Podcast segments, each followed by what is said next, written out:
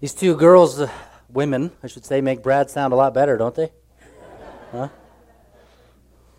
Where's uh, Ryan and Ellie? Where are you guys? We we sung that song just for you. Inside joke. We can talk about it later. Um, welcome to your Bible Church. If I haven't met you, um, my I got a hair in my mouth. Must not one of mine. Must be my wife's. Um, if I haven't met you, my name is Jesse. I'm one of the pastors here. I get to teach and preach God's word each week, and um, we're in the book of Jonah. So if you have your Bibles, please turn to the book of Jonah. If you don't have a Bible this morning and you want to follow along, uh, just raise your hand. One of the ushers will hand you a Bible. I think it's on uh, Jonah's around page 770 something in those Bibles, if I'm not mistaken. Uh, if you don't own a Bible, you can take one. In fact, uh, share with you some some neat little praises as we kind of dive in.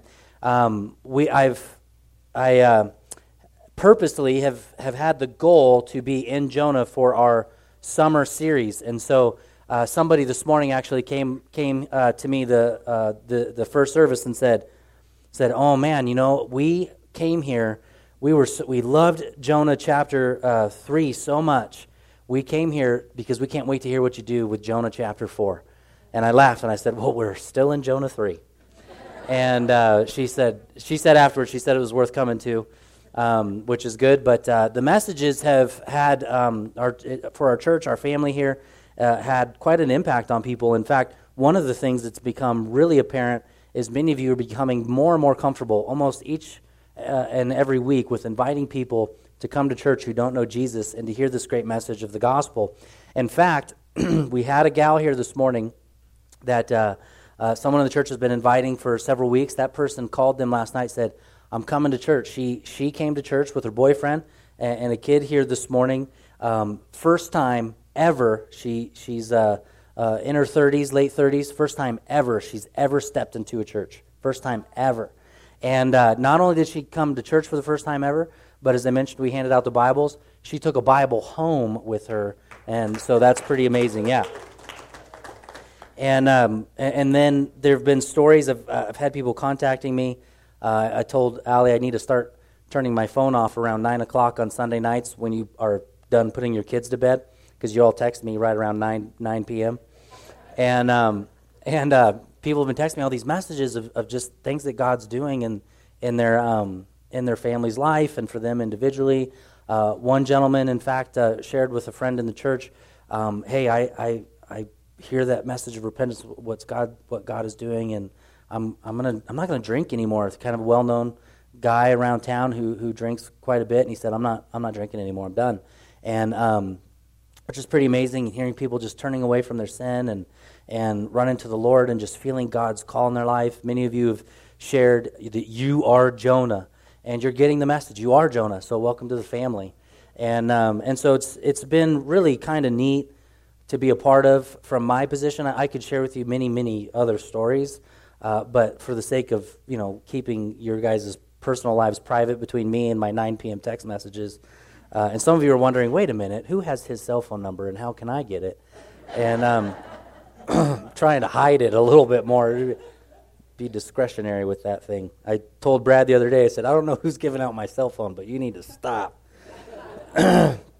so, as I said, we're going to be in Jonah 3, um, and we're picking up again. Uh, the title of the message is Repentance is Life, Part 2. Martin Luther, the great uh, reformer, said repentance is life, and it is life.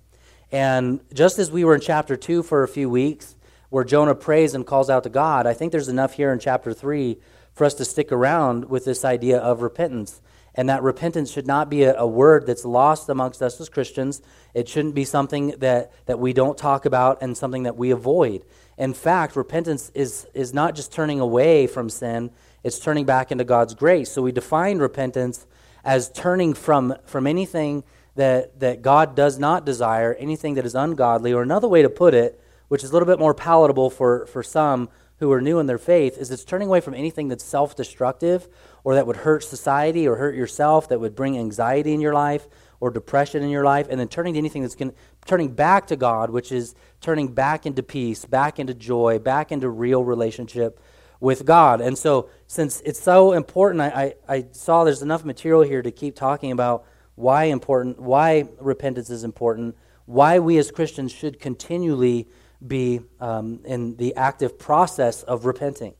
I don't know if you're anything like me, and I'm assuming that you are because you're a human being and that you, you have sin in your life and you have issues and struggles in your life. You have things about your own personality that you don't like.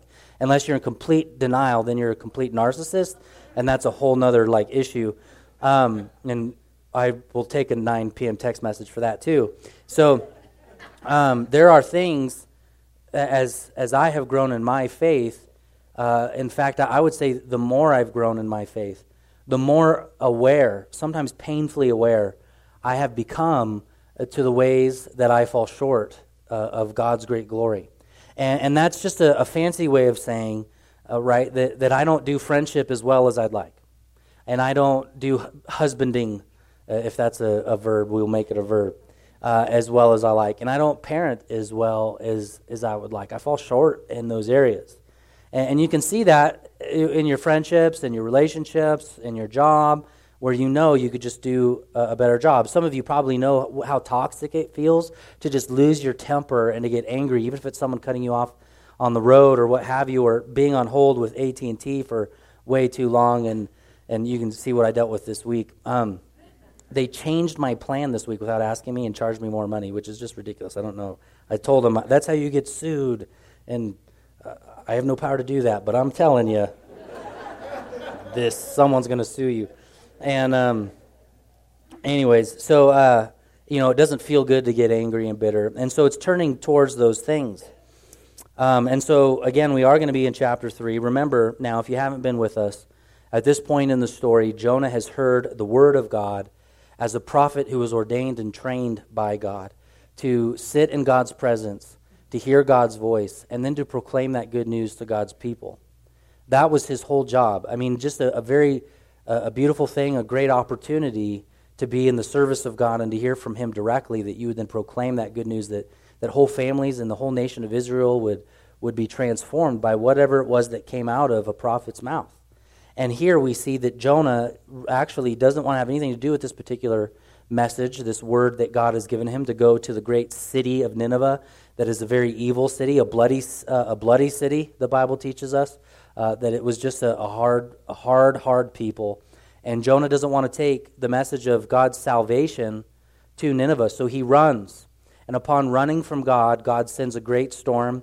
A great fish swallows Jonah, takes him down to the great depths of the sea. All in all, that we learn that there is no running from God. And that is something else that I've heard from many of you that you've not only felt that in your own life, but you're feeling it now. That in, in your actions, that that the world will tell you to live a certain way. The world will tell you to run towards something that is unhealthy, and you'll taste it, and sin always tastes really, really good when you first take a bite, doesn't it? It does. And, and when you partake in it, you see nothing wrong with it. And then when culture is proclaiming and suppressing the truth that you should continue in that sin, uh, you know that it, it, tastes good only for a season. And, and you know that when you're diving into that area of sin, or driving yourself away from the presence of God, God does everything He can in His power, in His sovereignty, to draw you back into the loving hands of God.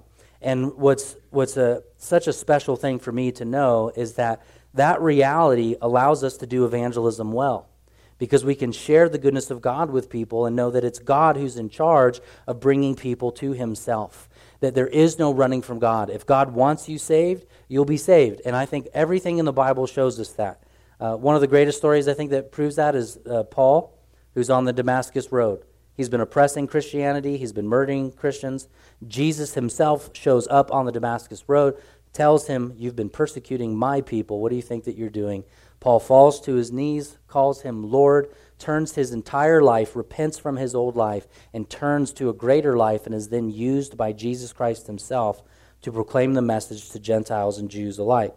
So Jonah runs from God, and then he calls out to God in chapter 2 after being swallowed by the whale. He sings to the Lord, if you will, these psalms, and he's echoing much of the psalms that, that we, if you remember in the study, we looked back and saw how similar many of the psalms are to the language that Jonah uses in chapter 2. Upon praying to God, returning to God, Jonah then is spit out onto dry land, verse 10, chapter 2, and then Jonah then finally, after the word of God comes a second time, he then goes to Nineveh. So if you would this morning, we have a tradition. Uh, to honor God's word and to make sure that you're awake at this point in the message, um, to stand during the reading of God's word, to honor it. So if you're able, please stand. And we will read from Jonah chapter 3, verse 1. The word of the Lord came to Jonah a second time, saying, Arise, go to Nineveh, that great city, call out against it the message that I tell you. Now, in verse 3, instead of in chapter 1, verse 3, instead of a but, there's a so. So Jonah arose. He went to Nineveh according to the word of the Lord. Now, Nineveh was an exceedingly great city, three days' journey in breadth. Jonah began to go into the city, going a day's journey, and he called out, Yet forty days, and Nineveh shall be overthrown. And the people of Nineveh believed God. They called out for a fast and put on sackcloth from the greatest of them to the least of them. The word reached the king of Nineveh, and he arose from his throne, removed his robe, covered himself with sackcloth, and sat in ashes. And he issued a proclamation and published, through, published it through Nineveh by decree of the kings and nobles, by the king and his nobles, let neither man nor beast, herd nor flock, flock taste anything. Let them not feed or drink water, but let man and beast be covered with sackcloth, and let them call out mightily to God. Let everyone turn from his evil way and from the violence that is in his hands. Who knows? God may turn and relent and turn from his fierce anger so that we may not perish. When God saw what they did, how they turned from their evil way, God relented of the disaster that he had said he would do to them, and he did not do it. And now, Lord, we once again we come hopefully with a mindset that what we have just read is holy. It's your spoken word. It's you speaking not only to the, the, those of old, Lord, but also to us today. You have a word from yourself, from your own mouth, a word of encouragement, a word of rebuke, a word of reconciliation, a word of grace. We ask that that word would be a, a balm to us where needed, that it would thrust us to change where necessary, that it would empower us to accomplish the task that you have set before us. We ask also, above all things, that we would know that you are with us this morning, that you are present, that you, you and you alone are the center of our attention. Give us eyes and ears to hear from you now, Lord. Push away the distractions and give us yourself. In Jesus' name, amen. You may be seated. Point one this morning is repentance requires a process of moving from death to life. In fact, one author has said that Jonah Jonah shows us the picture that salvation is of one Hebrew from one Hebrew sinner to produce the salvation of many. One Hebrew for the salvation of many. In this case, a Hebrew sinner in Jonah, one Hebrew sinner in Jonah for the whole salvation of 120,000 persons bare minimum 120,000. That one man would move from a death to life process. In the same way, we see this is true of Jesus Christ. One perfect Hebrew, one perfect man, one perfect man dying for the salvation not of just Israelites, but for Gentiles. This was what we can call, what Ferguson calls, Sinclair Ferguson calls, uh, the Jonah principle. He goes on to say this God intends to bring life out of death. We may, think, we may well think of this as the principle behind all evangelism. Indeed, we may even call it the Jonah principle, as Jesus has seemed to have done. It is out of Christ's weaknesses that the sufficiency of his saving power will be born. So, fruitful evangelism is the result of a death producing principle. It is when we come to share spiritually and on occasionally in Christ's death that his power is demonstrated in our weakness and others are drawn to him. This is exactly what is happening to Jonah. If you remember, Jonah has gone to The depths of Sheol, he cries. Some commentators have said that it's quite possible, and they believe that this is the case, that Jonah literally died and was literally resurrected from the dead. Jesus himself uses such language when he says, As Jonah was in the belly of the whale for three days and three nights, so shall the Son of Man be in the belly of the earth for three days and three nights. Jonah, nonetheless, comes to an end of himself. He has a particular way of living life. In fact, that way happens to be a racist view, a prejudiced view. I won't take my message to the Ninevites. After praying, after this death to life experience, Jonah declares at the end of chapter 2 that he will give the vows that he has promised to pay, and that salvation and salvation alone belongs to who? The Lord. He's confessing a new way of life. Repentance is important for us as Christians because we need to understand that we constantly need a resurrected experience almost every single day. You have the first initial from life to death when you're saved, for sure. That doesn't need to happen over and over again. Nonetheless, there are times in your life where you recognize that you are uh, diving too, too far into sin, diving too far into something that is unhealthy, and then you realize that that has to be put to death so something can come to life. Colossians chapter 3, verse 5, I think, words this the way that really brings it across for us. Put to death anything in you that is earthly sexual immorality, impurity, passion, evil desire, covetousness, which is idolatry. God's wrath is coming because of these things. Colossians 3 7 goes on to read, In these you too once walked when you were living in them. But now you must put away all anger, wrath, malice, slander, obscene talk from your mouth. Do not lie to one another seeing that you have put off the old self with its practices and have put on the new self, which is being renewed in the knowledge and the image of its creator. Verse 12 then goes on to say, Put on then, as God's chosen ones, holy and beloved, compassionate hearts, kindness, humility, meekness, patience, patience, bearing with one another. And if one has complaint against another, what are you to do? Forgive each other. How? As the Lord has forgiven you. So you also must forgive. Above all these things, brothers, put on love, which binds everything together in perfect harmony, and let the peace of Christ rule in your hearts, to which indeed you were called in one body, and be thankful. See, Colossians gives us the language that is necessary to understand that if you're to move from one addiction, that addiction must be murdered and then brought to a new kind of affection, a new kind of addiction. Right? The Bible doesn't say strip yourself naked and remain that way. No, you need clothing. One way exhibits, as Jesus said, the father of this world, Satan. It's the way that the world desires you to live, the way that the, the world pushes you to, to, to live a certain life that indeed does not bring the peace of God. Have you ever noticed how much anxiety there is in this culture? Do you yourself struggle with it? Everything in our culture that has been produced by that great father, Satan, indeed pushes to us that kind of anxiety. I don't know if you know this or not, but Facebook was not created for your peace. nor was Instagram, nor was Twitter, and neither was any other social media platform that exists out there. All that does is you compare, you contrast, you look, you produce a, a particular kind of image, or you're promoting something. Look at me, look at what we're doing, look at what's going on it produces anxiety. Can I ask a question to you this morning? How much peace do you have in your heart? How tranquil are you? My wife and I, we, we've been trying to get out more with the kids because, you know, that's healthy. And uh, we had this conversation okay, w- what are we going to do on Saturday? And, and I said, well, let's go to the beach.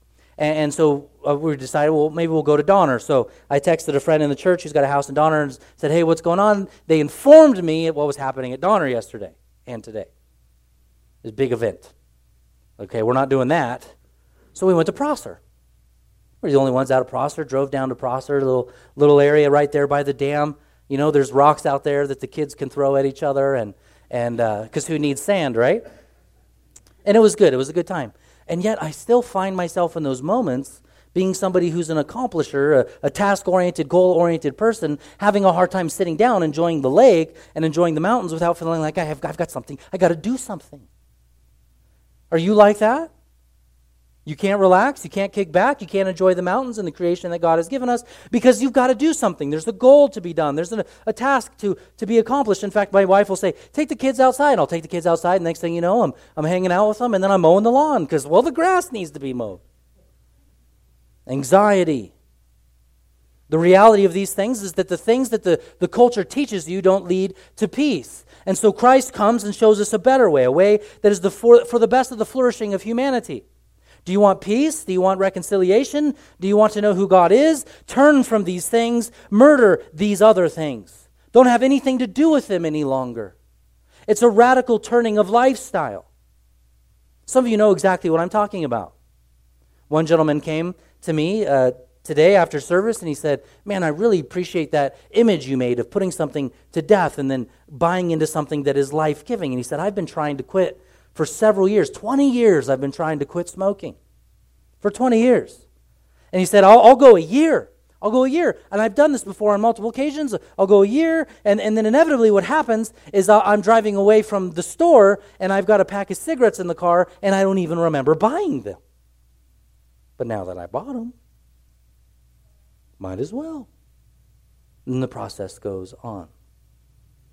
You understand what I'm saying is that, that, that sometimes when we put something to death, we have to understand it has to completely die. There's no partial partaking any longer.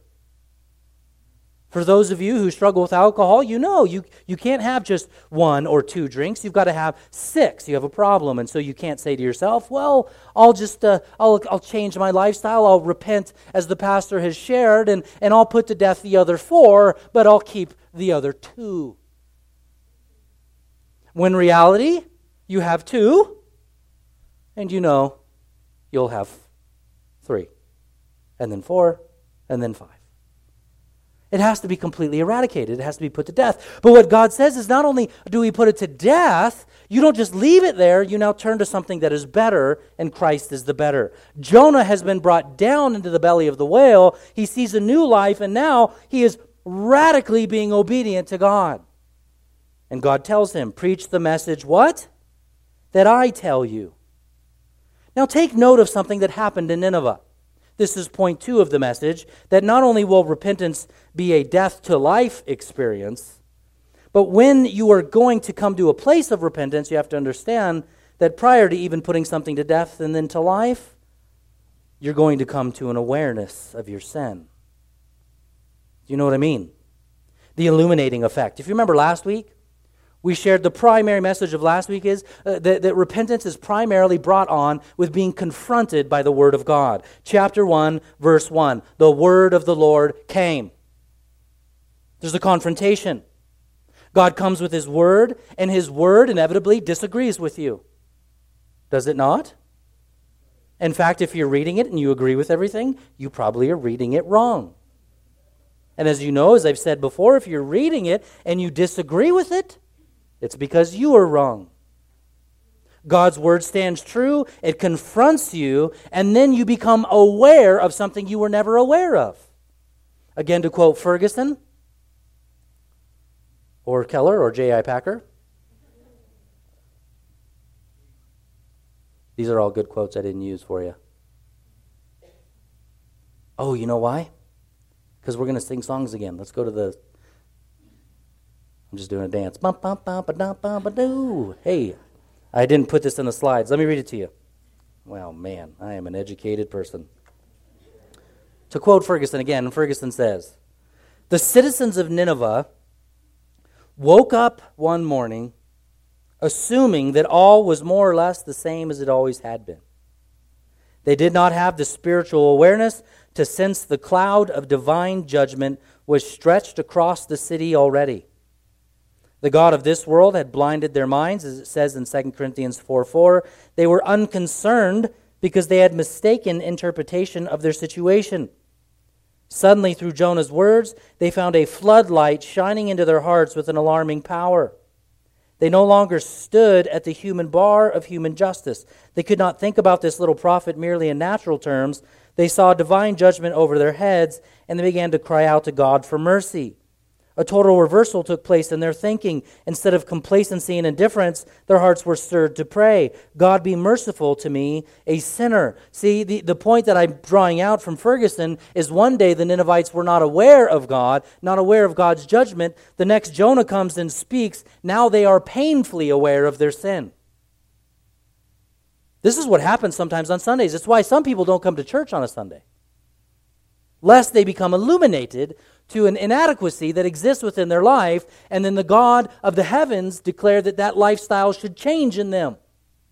The Bible says that the world, at its most radical sense, suppresses the truth. They'll hide it, they'll keep it away. I remember at 21 years old, I was dating a girl and a friend in the church that I'd known for many years. I've shared this story a few years ago, but that friend came to me and, and very, very politically correct asked me, Are you sleeping with her? And I said, Yes. Because at 21 years old, you know, my logic at that time, though I knew who God was, my logic was she's good looking, and I love her because she's good looking. Therefore, it's okay. And so she just she just looked at me and she said, "Do you know that the Bible calls that fornication?" And I went, "That's a dirty word. That is not what I'm doing. I'm not fornicating. And she said, You know what you need to do? You need to go home and you need to study the word fornication. Just study it. Just for yourself, go home. That was basically all she did. And so, as the Bible student I was, wanting to understand what God wanted, I went, I went back to my little apartment in Reno, Nevada, right outside Meadowood Mall, opened up my Bible, began to study the great word of fornication, and realized I'm sinning. The light had been turned on in the room. After that moment, as the light had been turned on, there was no going back to that particular lifestyle with her. I tried. I tried to suppress it. I tried to continue the activity in my own sin to pretend as if God had never spoken it and God had never said it, but God wouldn't let it go. It ruined the relationship. I am so upset at you for exposing me to the truth. That was my feeling. Your truth ruined my happiness. When we know and understand that God, God isn't trying to ruin our happiness, God is trying to bring us the peace, as Colossians says, that Christ has in his hands. See, God comes, He's created you, and thus He's created you. He says, there is a particular kind of way that you are to live life. This is how you're built. To live outside of this box will bring not only the wrath of God, but displeasure and displeasure to you and anyone else around you. You will not be fun to be around. In fact, it wasn't long after that that someone in my family said, You're not the same Jesse that we've known and loved. It was upon hearing those words that I wasn't myself. I was, in essence, becoming less and less human that I had to go to San Diego to go to a school of ministry to get my life right with God. The light had been turned on, the Word of God illuminated my mind and my heart that this was not a healthy way to live. In like manner, the light is on in the city of Nineveh. Nineveh has been exposed to their great sin. It has brought an awareness to them that is uncomfortable.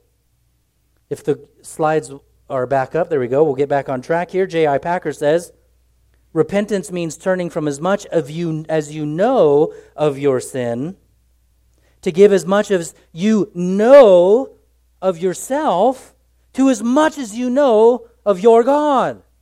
And so our knowledge grows at these three points. So our practice of repentance has to be enlarged. Do you understand what he's saying? He's saying, he's saying you don't know everything. He's, what he's saying is, is you'll have so much knowledge of your sin. You'll take that little knowledge that you have of your sin in that particular moment. You'll give as much of that knowledge back over to what you know of God in that moment so that the enlargement of your worship is increased and the process, my friends, is that inevitably, as God brings awareness to a particular sin in your life, He's only brought you to an awareness that you can handle in that moment, at that month, at that time. Are you with me? Which means when you pr- repent of it, you're still not done repenting of it because it will be six months, two years, four years later where God says, Oh, yeah, let me show you a little bit more how deep that sin is in you. And you go, I thought I knew it already. Are you with me this morning? Anybody? Anybody? Anybody? See, this should be good news to you. It should not be crushing to you. Some of you may look at this and say, wait a minute, Jesse, there's some things that you've stated. There's some things in Jonah that are uncomfortable. For instance, in, in Colossians, you said if, if you turn and put those things to death, that if you don't turn, the wrath of God is coming?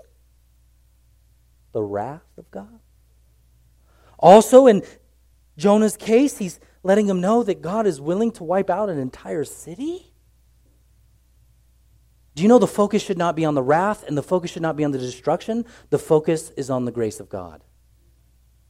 The focus is, is the reason God is saying that in 40 days I'll overturn it, is He's still telling them, He's still saying to the Ninevites, there's an opportunity for you to repent. There's an opportunity for you to come back to God. I'm giving you time. I'm gracious. I'm loving. There comes this awareness an awareness of repentance, this, this should not crush you or bring you to a place of depression because it's an opportunity, friends, for you and I to go back to the grace and the goodness and the compassionate heart of God. See, he, he says to the Ninevites, I'm going to give you 40 days. Now, this isn't to be read literally for you and I. Well, now Jesse has illuminated to me my particular sin. I now have 40 days, or God's going to strike me dead. It's July 22nd. If I got my math right, I'll be dead August, whatever. It's not literal. It's the understanding that God is giving you an opportunity to come back to Him. And He'll continue to give you an opportunity until He doesn't. In like manner, if you remember in Acts chapter 2, Paul brings awareness to the people that it was the people themselves that murdered Jesus, the sin of the people, not just the Roman soldiers. In like occurrence, when Paul is commissioned by Jesus, when Jesus appears to him, there is one message that Jesus tells Paul to do deliver to the message of the people that I am sending you, bring them from darkness to light, the understanding of the forgiveness of their sins, illuminate to them who I am. My friends, what we need when God's word comes is for God to illuminate in our hearts the issues that exist within us. Our prayer should be God, show me where I am selfish. Show me where I am self centered. Tim Keller has a tremendous book that we have in the bookstore uh, uh, on uh, idol worship. Does anyone remember the title? Help me out. Uh, what is it? Counterfeit gods. Yeah, counterfeit gods. And um, the whole message is just going through your life and understanding the ways that you need to return and run to Him. But here's the thing about awareness it isn't always fun, is it? I mean, those of you who are married, is it very enjoyable when your wife or your husband says, You know, this is a weakness you have?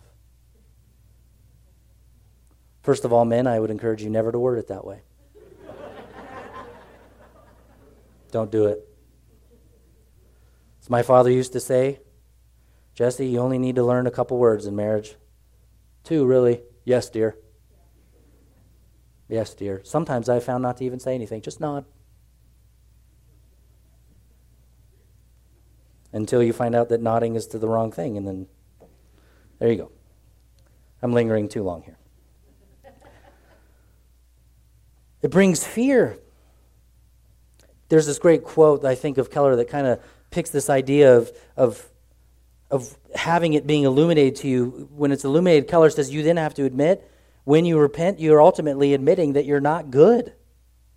If you're a Christian and you understand the gospel, repentance is like starting to breathe again.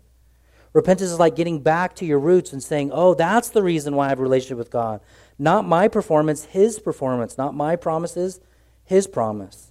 Not my past, his past. Not my record, his record. A person who understands the gospel is a person who repents quickly, repents joyfully, repents immediately, and repents constantly. It's an ongoing effort. And it should bring a fear and understanding of God, that God is holy and that you need a new lifestyle. But then it should also bring this awareness of, sh- of sin, should bring a level of mourning to your heart. This is point three. Real repentance is always as notorious as the sin that preceded it. Real repentance is always as notorious as the sin that preceded it. The city of Nineveh, the great city, was a murderous, disastrous city, an evil city, and their repentance was just as loud as their sin.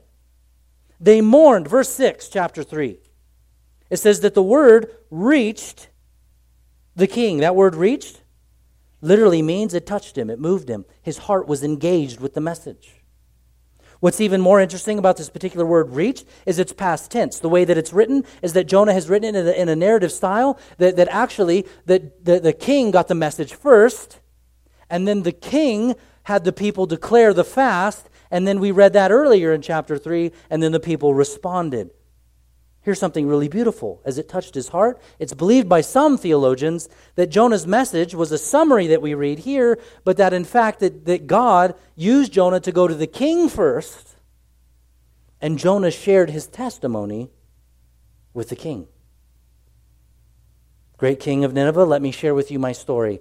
I heard God's word. I heard it a second time. The first time, I ran. God sent a great sea, a great storm swallowed me up in that ocean, swallowed me down to a whale. For three days and three nights, he gave me an opportunity to return to him. I cried out to him. Here's Jonah, quite possibly, if some have said, we, we are elaborating on this, we don't know for sure. His skin bleached, his hair looking a little funny. Jonah, quite possibly, smelling of gastric acids, was not the most attractive guy to look at. It was apparent something had happened to this man. As he shares with the king, God gave me three days and three nights to repent of my sin. You get 40. What are you going to do? The king heard it, and he mourned. It reached his heart.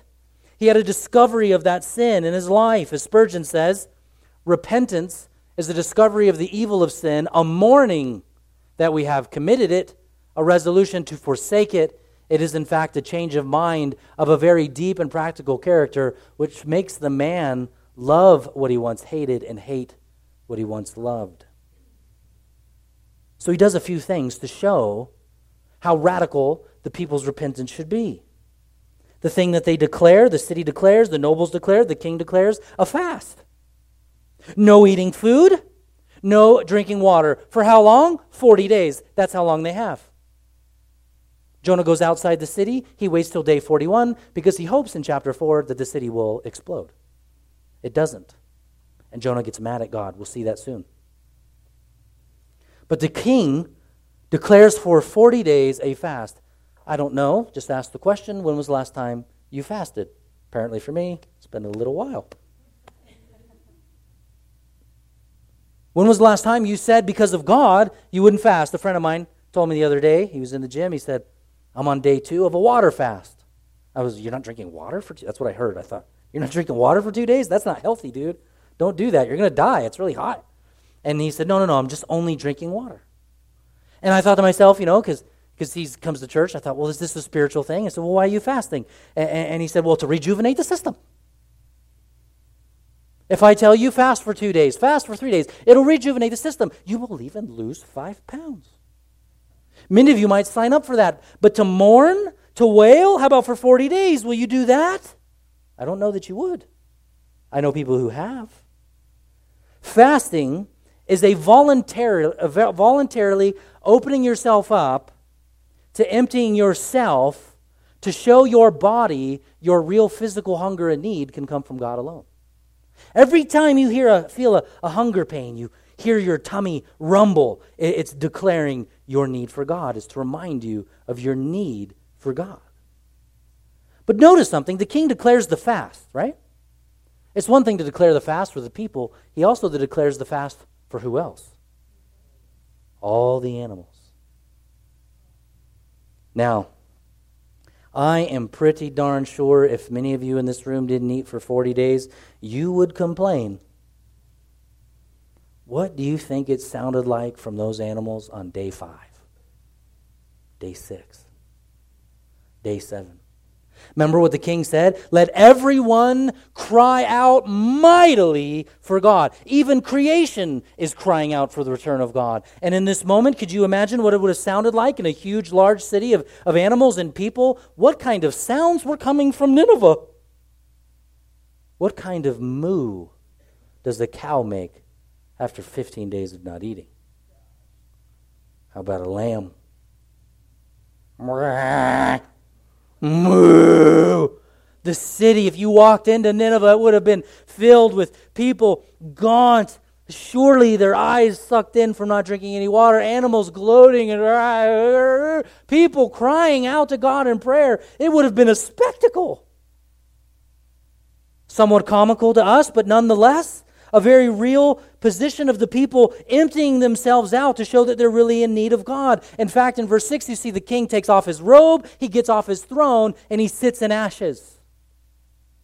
What is he doing? As one pastor says, he's divesting himself of all of his own glory. He's getting rid of him himself. He's understanding that his life is no longer about what he wants and what the people want. It's about what God wants. And then they all take upon themselves sackcloth. Now, this might sound like the latest fashion statement. It surely is not. Sackcloth is made from a cheap, very itchy goat's hair. It is uncomfortable. It is not something you would want to sleep in. It is not a blanket that you would want to lie in. It is to remind oneself, as was the tradition, of the pain and the, the, the uncomfortableness that sin brings into your life. The people, if you will, in their true heart are really mourning over what they've done. There's, there's no false pretense here. Cry out mightily to God. Don't be repetitive in your words, is another way to say it. Don't just pretend to pray. Just don't ask God, but cry out for mercy. Some of you, because I know you've shared it with me, you, are you're, you're wanting God to change your life. You're wanting to repent of your sin. You're wanting to get rid of your addiction. You're wanting to get rid of the attitude. What is the response you should have? Humble yourself under the mighty hand of God and cry out for his mercy. For anyone who declares mercy from God gets mercy. There is no crying out for mercy and getting wrath. There's crying out to God in hopes that he will turn from his wrath. And as he does here in chapter 3, he truly relents. My friends, we have to claim God's grace as our own, understanding that repentance, repentance, let's be clear on something, repentance does not bring belief. Belief comes, and then repentance is a response to true belief.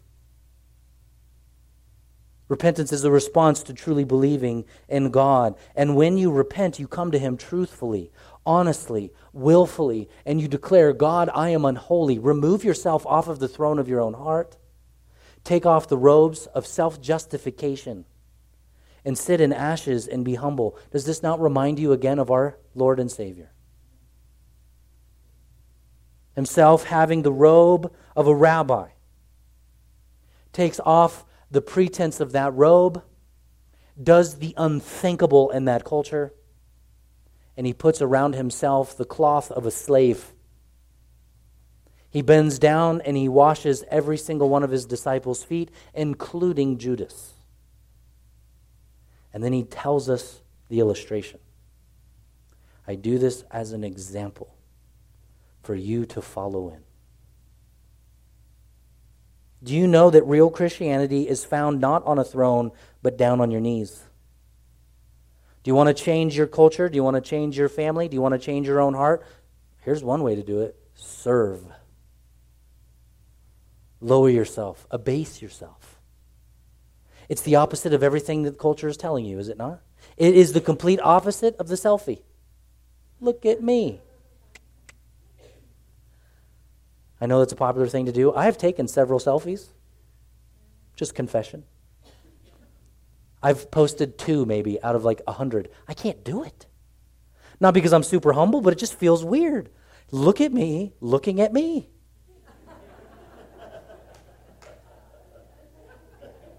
I don't understand.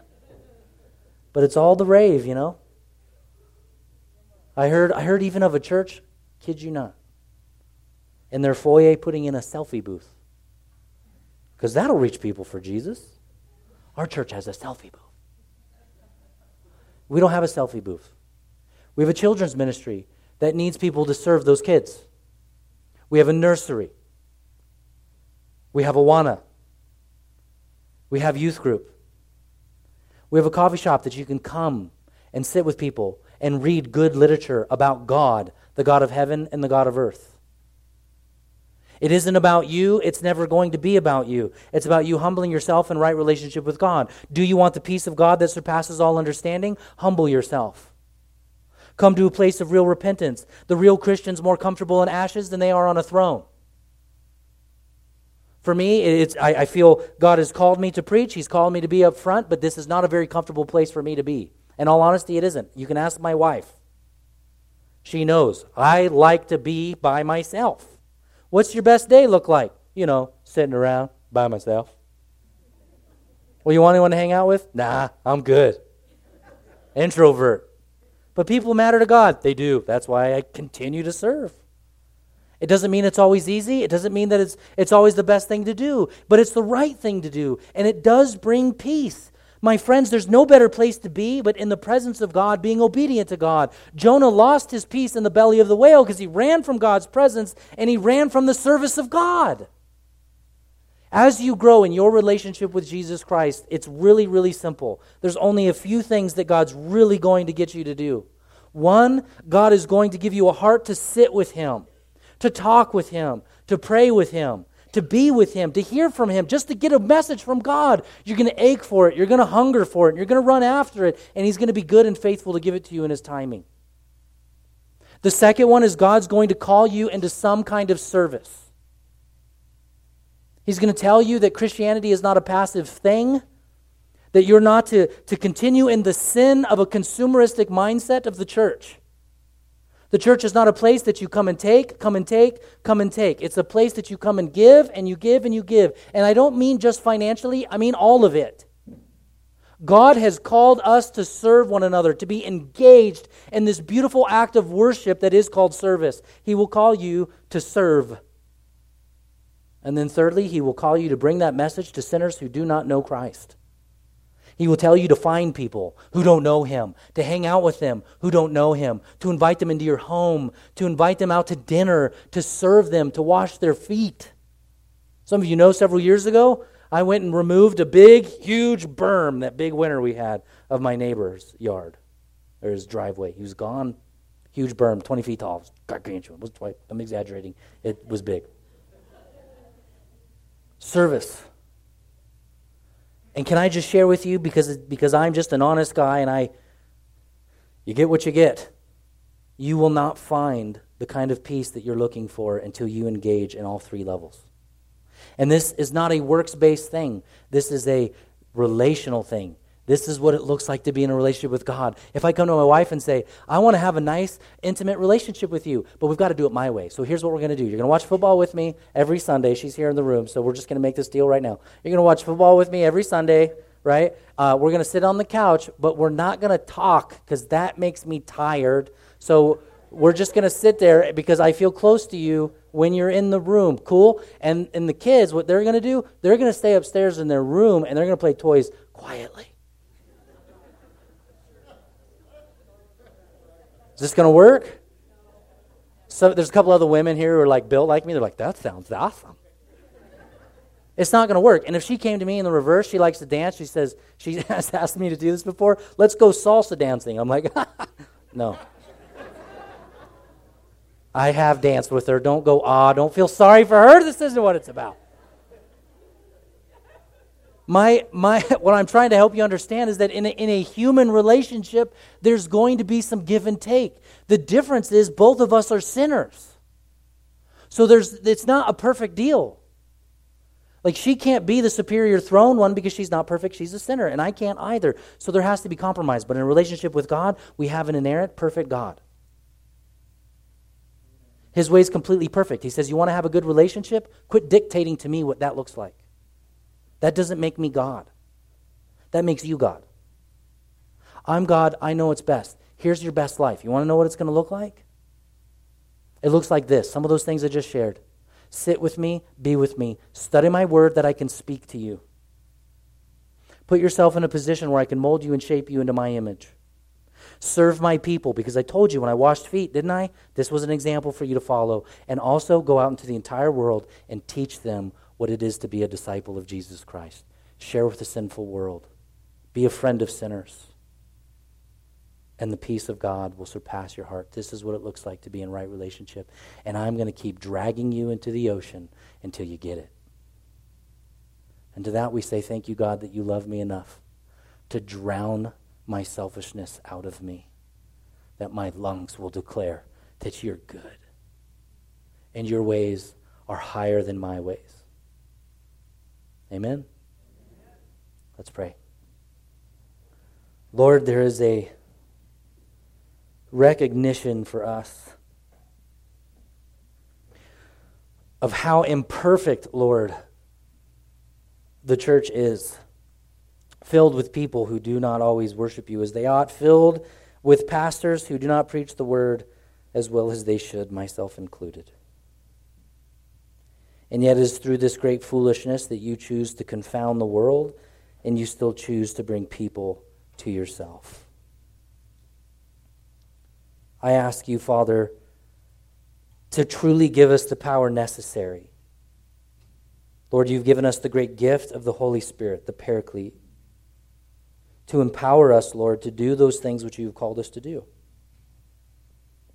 None of us, Lord, are without excuse. All of us have been given the great gift. Which makes me mindful of even that statement, all of us, Lord. As I know in the first service, and quite possibly here, there are people in the room who have not yet declared to be in a right relationship with you. And in this passage, Lord, in Jonah, we see that there has been a great mess amongst the people. You send an imperfect messenger with a perfect message to bring people to yourself. And I pray that, Lord, this morning for those who may not know you, that they would believe, Lord, that their response would be belief, that they would call upon the God of the heaven and the God of the sea and the God of the dry land, and they would come into right relationship with you.